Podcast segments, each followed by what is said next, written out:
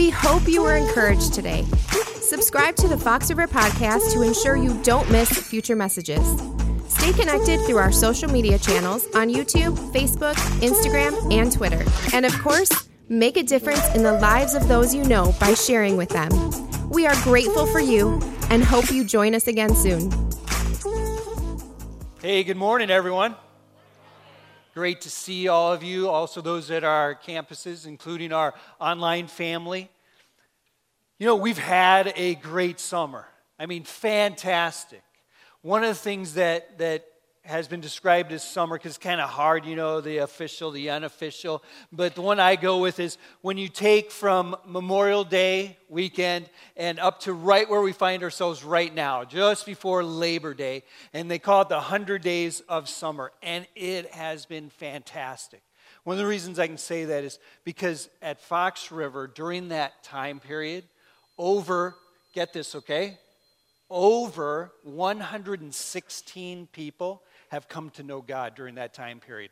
That is something to shout about, isn't it? That is awesome. Awesome. reason that is a big deal is because God wants everyone to come to know Him. And it's a part of our vision, the very first part of our vision, that we are used by God to be able to see that happen, for people to continue to come into a relationship with Him.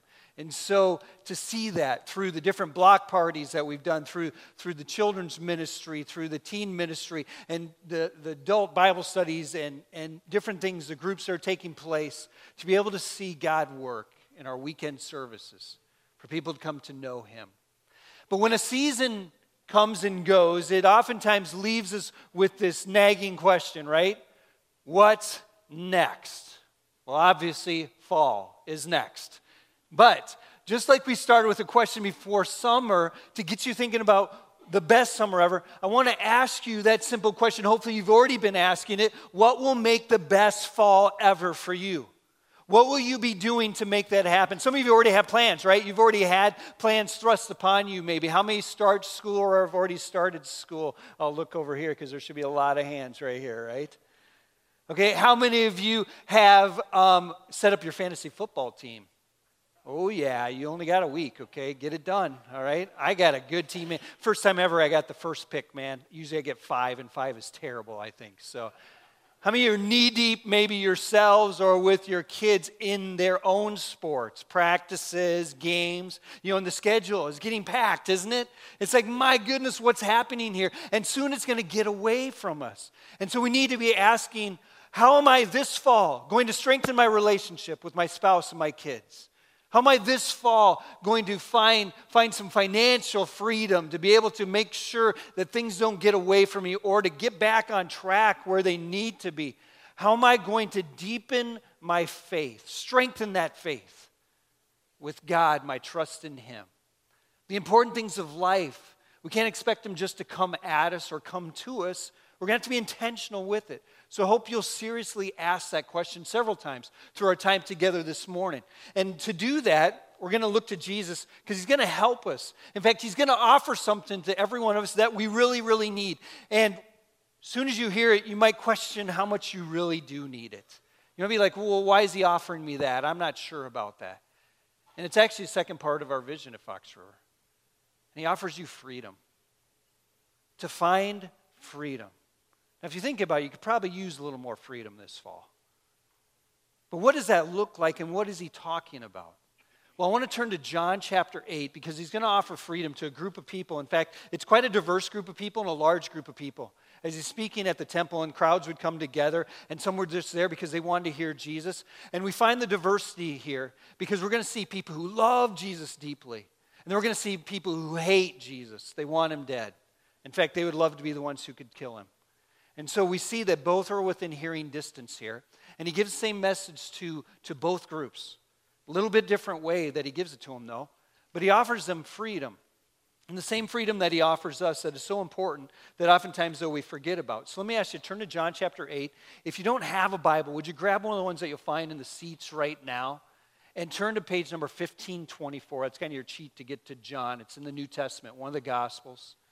And if you don't have a Bible, make that one yours. We'd love for you to take that, go ahead, write notes in it, underline, use it, read it, most of all, and then live it out. But John chapter 8, let's go to verse number 31 where this conversation, we're going we're going to see it start. It says, To the Jews who had believed Jesus, said, so notice that's one part of the group that's there. Those who believed him. He gives them this statement If you hold to my teaching, you are really my disciples. Then you will know the truth, and the truth will set you free. Maybe you've heard about that before. Jesus offers, he says, You will know the truth, and that truth, it will set you free.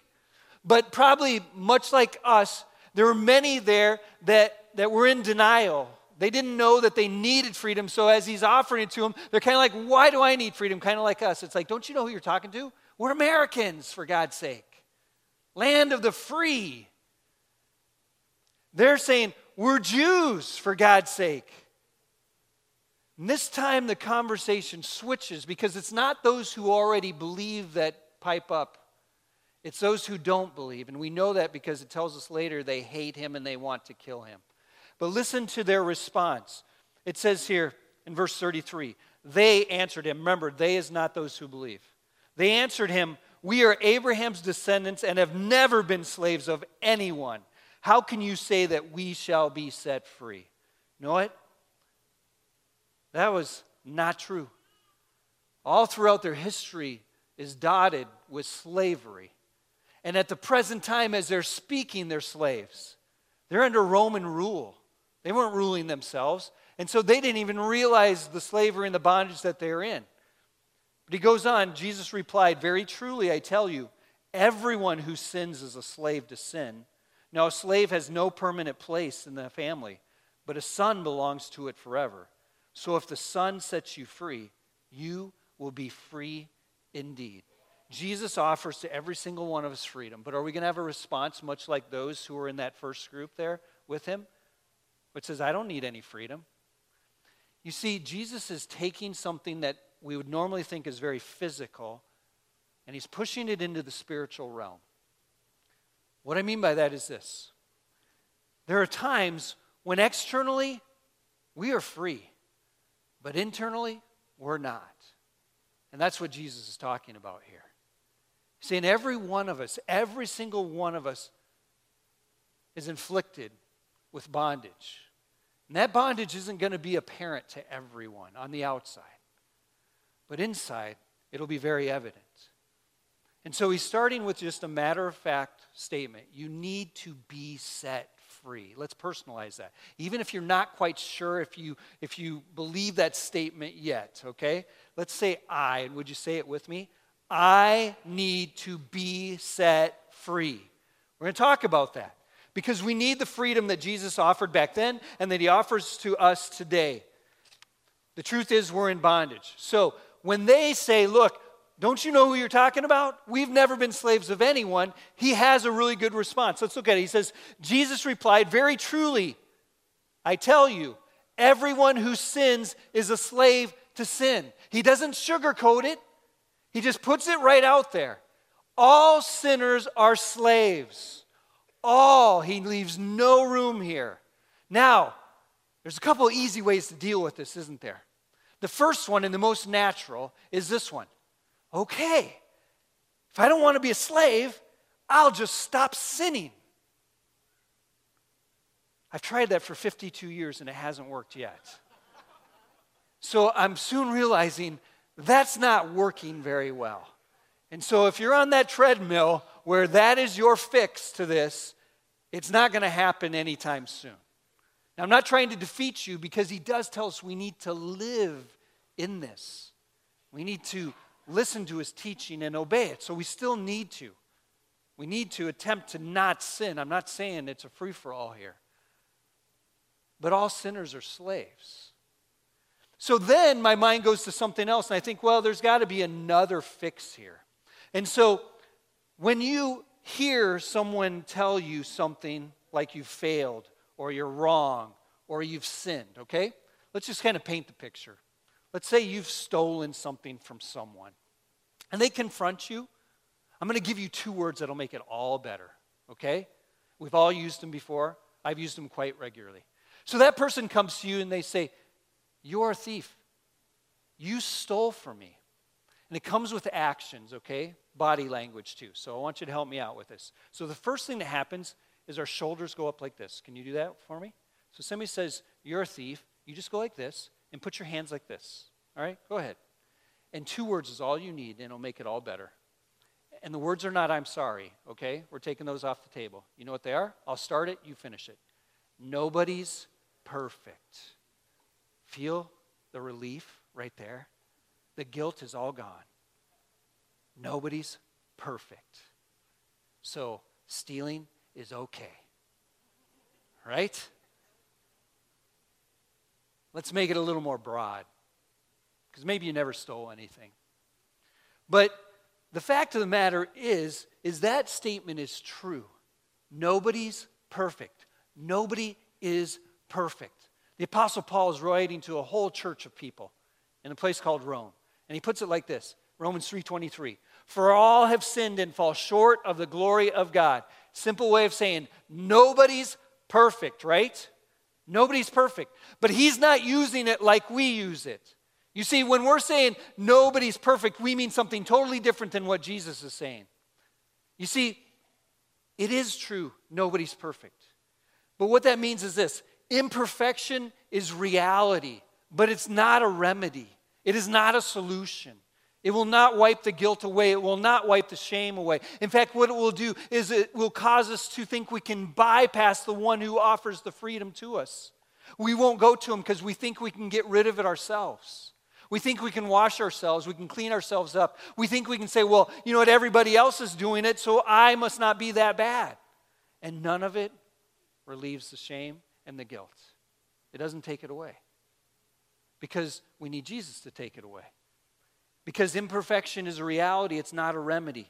So here's a question that I have for you Since when did declaring everyone else a captive make you free? Do you understand how ludicrous that is? Maybe you don't, so let me illustrate just from my own life. As a child, I had a problem with lying. And the reason I had that problem, because this is what I found out when I told a few lies, I was pretty decent at it. And so as I would lie, I would get out of consequences. Anybody else experienced that before? Or I think I got out of the consequences. at least in the immediate, I did. So there's a time, you know, one of my jobs was my mom had this strawberry patch, so it's our job to pull the weeds and pick the strawberries. They'd give us these quart containers, you know, and you'd go, and some people pay to do that, I think, right now, you know, anyways. And so you'd pick the strawberries and you'd put them in the container. And my dad must have known something. He knew that if he didn't set the ground rules right ahead, there would be no strawberries. So he said, You cannot eat any of those strawberries. So I, that's torture, right? I'm, I'm picking these strawberries and I'm like, I can't eat one because there'll be evidence all over that. So, you know, I'll just save them for later. Just save a few. So, you know where I saved them? In my pocket. Great idea, right? Great idea. Know what else about that? I don't know how, but I forgot they were in there. So they went through the wash. Probably turned a few things red, and that's probably what my, motivated my dad to come to me. My dad simply asked me about strawberries in my pockets. I I, I didn't put strawberries in my pockets I was trying to lie my way out of it, wasn't I? You know what helps the first lie? To tell another one. So he says, Are you sure about that? Yeah, I didn't have strawberries in my pocket. He goes, Then what's this? There was still a seed left in my pocket. He goes, What kind of seed do you think this is? I go, I, I don't know. It looks like a bean or something to me. Another lie, right? I'm soon getting to the point where I'm realizing the lies are not going to work anymore. I need to come up with another strategy. So I did.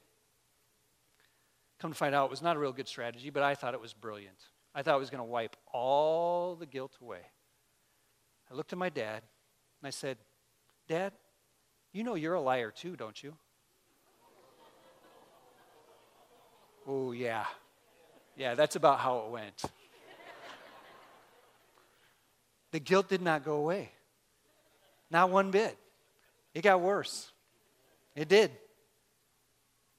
And it needed to because I needed to be confronted. You see, we have to decide. We have to decide are we going to admit or are we going to stay in denial? And saying nobody's perfect is a cop out. Saying nobody's perfect is truth. But are you using it as an excuse? Because if you're using it as an excuse, nothing will ever change. you're going to stay bound to your sin. And so he wants us to use it as the truth because it is true. Nobody is perfect. But when you realize that you're not perfect, you realize you're in bondage because all sinners are slaves. And that is what will motivate you to come to the one who can free you. Otherwise, you'll just stay right there and say, I don't need forgiveness. I don't need God because I'm not bound to anybody. I have freedom. I can do whatever I want. And your sin will continue to tie your hands together and to bind you. And Jesus wants freedom for you. And he offers it to you. And we'll get to what does that look like? How does that happen? One of the things we do need to realize is Jesus wants us to experience freedom, that freedom comes through him. In fact, no freedom without Jesus. This could be the bottom line of the whole message right here. There is no freedom without Jesus. Never convince yourself that freedom comes away from Jesus, going contrary to Jesus, not listening to Jesus. He's saying, when you sit under my teaching and you live those things out, that's when you will experience freedom because the truth is what will set you free. And so, as we look at that, we need to understand that Jesus talks to this. In verse number 36, he says, So if the Son sets you free, you will be free indeed. It will be true freedom. But notice how it comes. It comes through this Son. And notice, because he's going to use Son twice in this passage, this Son has a capital S. And that's because it's referring to Jesus, the Son of God, who came to this world to die on the cross to save us. And so there's two forms of freedom here. The first crowd he was talking to are those who already believe. And there's a different type of freedom for them. But there's a freedom for those who do not believe yet. And it's an initial freedom, is what it is. And that initial freedom comes through trust, repentance, and acceptance. At a point when we come to that realization that I am a sinner and that I need Jesus to forgive me of my sin, and so that I'm going to accept Him as my Savior, I'm going to repent of my sin, and I'm going to trust Him. That is called salvation, and everyone needs it to break the bonds of sin. And the way Jesus did that is He came and He died on the cross, and He did something miraculous at that point. He went into the grave, but he didn't stay there. He came out of the grave alive again, breaking the bondage of sin and death and hell for all of us who will receive him. That's initial freedom that every single one of us needs. And you may be here and you've never experienced that freedom. He's offering it to you right now. And he wants you to take it. You may be in that place, so it's like, but I believe, I believe, I already believe. There's a continual freedom that Jesus wants us to walk in. And he started out the conversation with it. And that continual freedom is abiding. It's an old term. But when you hear that term abiding, it just means staying connected with Jesus. It means sitting under his teaching, listening to him, and growing to be more like him. A lot of times we call it discipleship. Freedom is found in that discipleship and listening to Jesus and living it out. Notice again how he addressed the crowd to those that believed. He says, If you hold to my teaching, you are really my disciples. Then you will know the truth, and the truth will set you free. Now, here's where we get caught up. There's a small word there. No. Go ahead and circle that, would you, right now? No. Because here's where we go with that term no. We leave it up here. So we think that when Jesus is saying, Know the truth and the truth will set you free, we're thinking, as long as I know the truth, I will have freedom. As long as I can uh, intellectually say yes to the truth, I'll have freedom. That's not it. You see, that word know comes from another word, gnosko. It's a Greek word. And that word doesn't mean just intellectual, but it means to live it, to obey what you know intellectually. And you might find that's not as easy as it sounds to abide, to know, to live it out what we know. Let me illustrate it this way. I'm going to give you just a simple quiz here, okay? And I'll even give you the answer ahead of time. I won't give you the answer, but if you're in agreement with the first question, go ahead and raise your hand. If you're in agreement with the second question, you might be a little more hesitant to raise your hand. Go ahead and do it anyways, okay, if you want to. All right? Simple question. How many of you know, whether you're parents or not, okay, even if you're not parents, you've observed enough parents or you've had parents at some time in life, okay? So, how many of you would say, you know that yelling at your kids is probably not good parenting skills. How many of you would say, I, I know that? I know that, okay? Now, second question How many of you yell at your kids? Whoa, we got a big problem here. Because Jesus said, if you know the truth, you'll what? You will be free. But you see the disconnect there? All right, for those of you who aren't parents, let's take another illustration. Just simple one, okay? How many of you know that spending $100 when you only have $50 could cause a problem? How many say that's not good finances right there? You know that. You know. Okay, come on, don't plead ignorance, okay, here. Let's see some more hands, all right?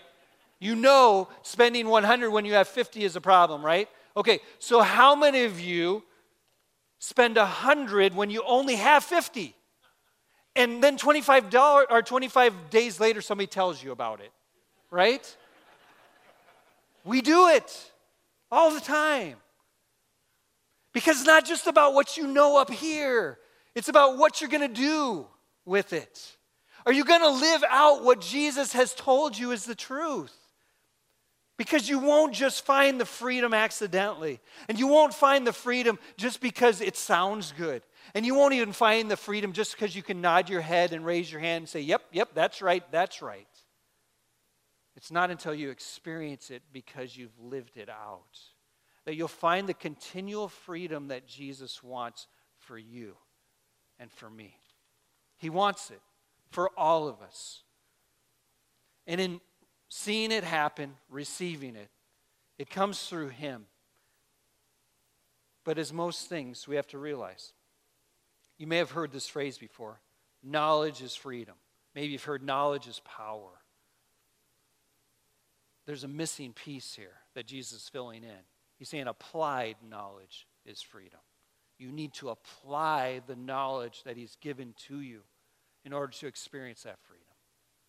But have you ever had that thing that continues to keep you bound in bondage?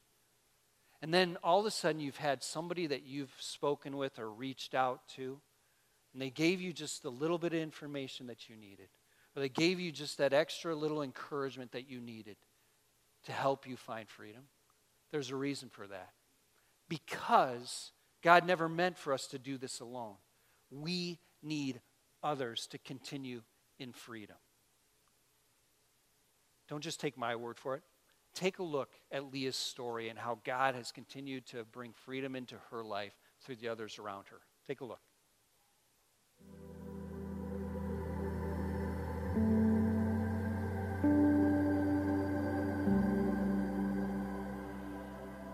When I got married to my husband Peter, we wanted to have children, and that came very hard.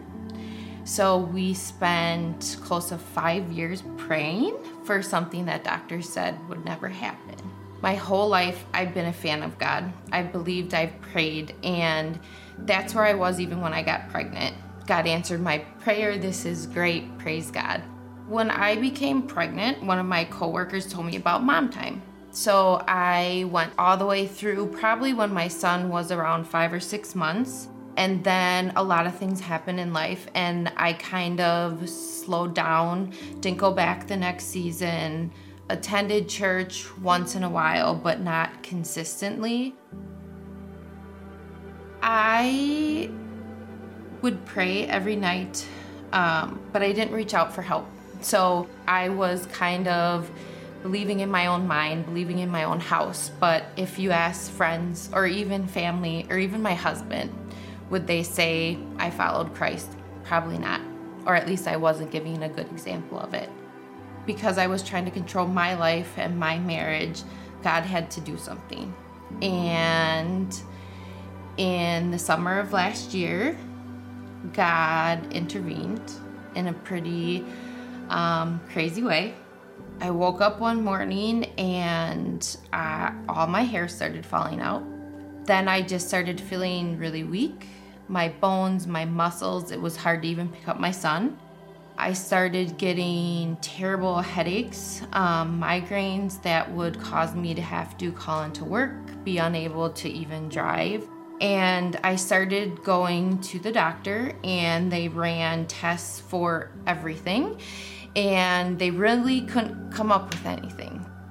I literally have no control over this situation, and the doctors couldn't seem to control it. That I let myself fall a little bit into a black hole. It truly was my mom time tribe who helped me stay out of that. When I found Mom Time, I feel like that was the first time where I had really a tribe of believers to stand behind me and really help me and really get me to where I needed to be. In our Mom Time group, around the new year, they asked us to pick one word that we could focus on. I had a lot of words in my head that I thought I could pick, but I prayed for God to give me the word He wanted. And I remember being in service one day, and all I heard, and every song that was sung, and the whole message was hope. And when I picked that word, I wrote a journal entry. So, February 4th, 2019.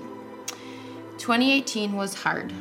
In my darkest, loneliest hours, God tapped me on the shoulder and said, Stop being a fan. Get up and come follow me.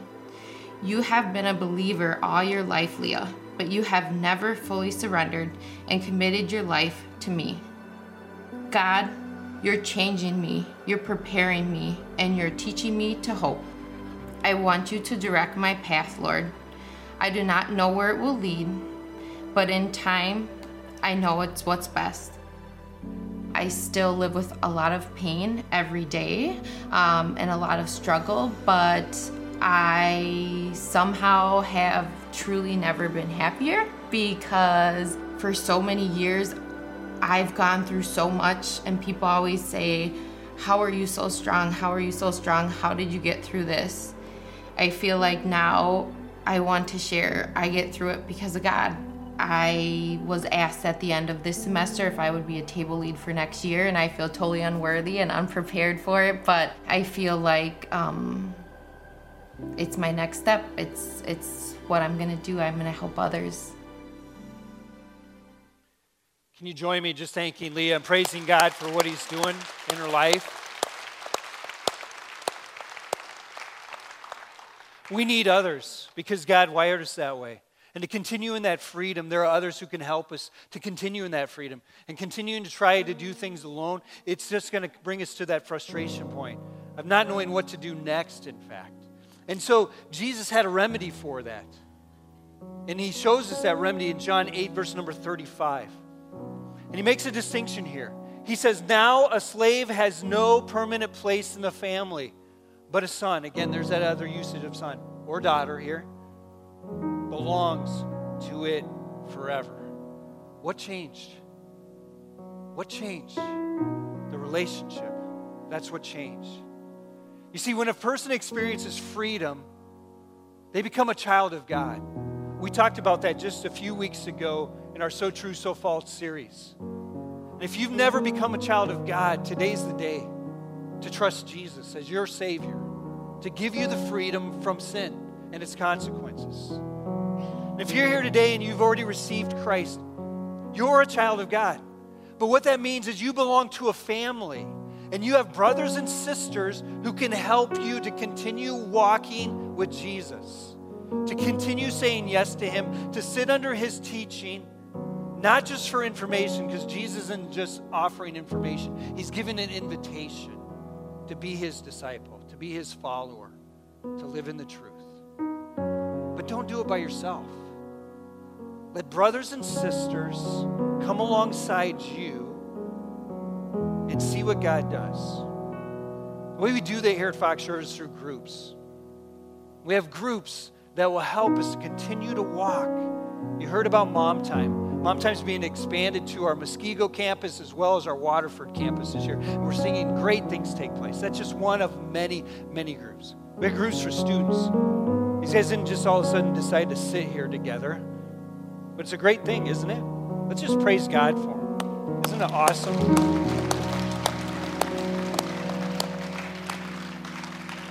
If you're a student, middle school or high school, join them. Join them.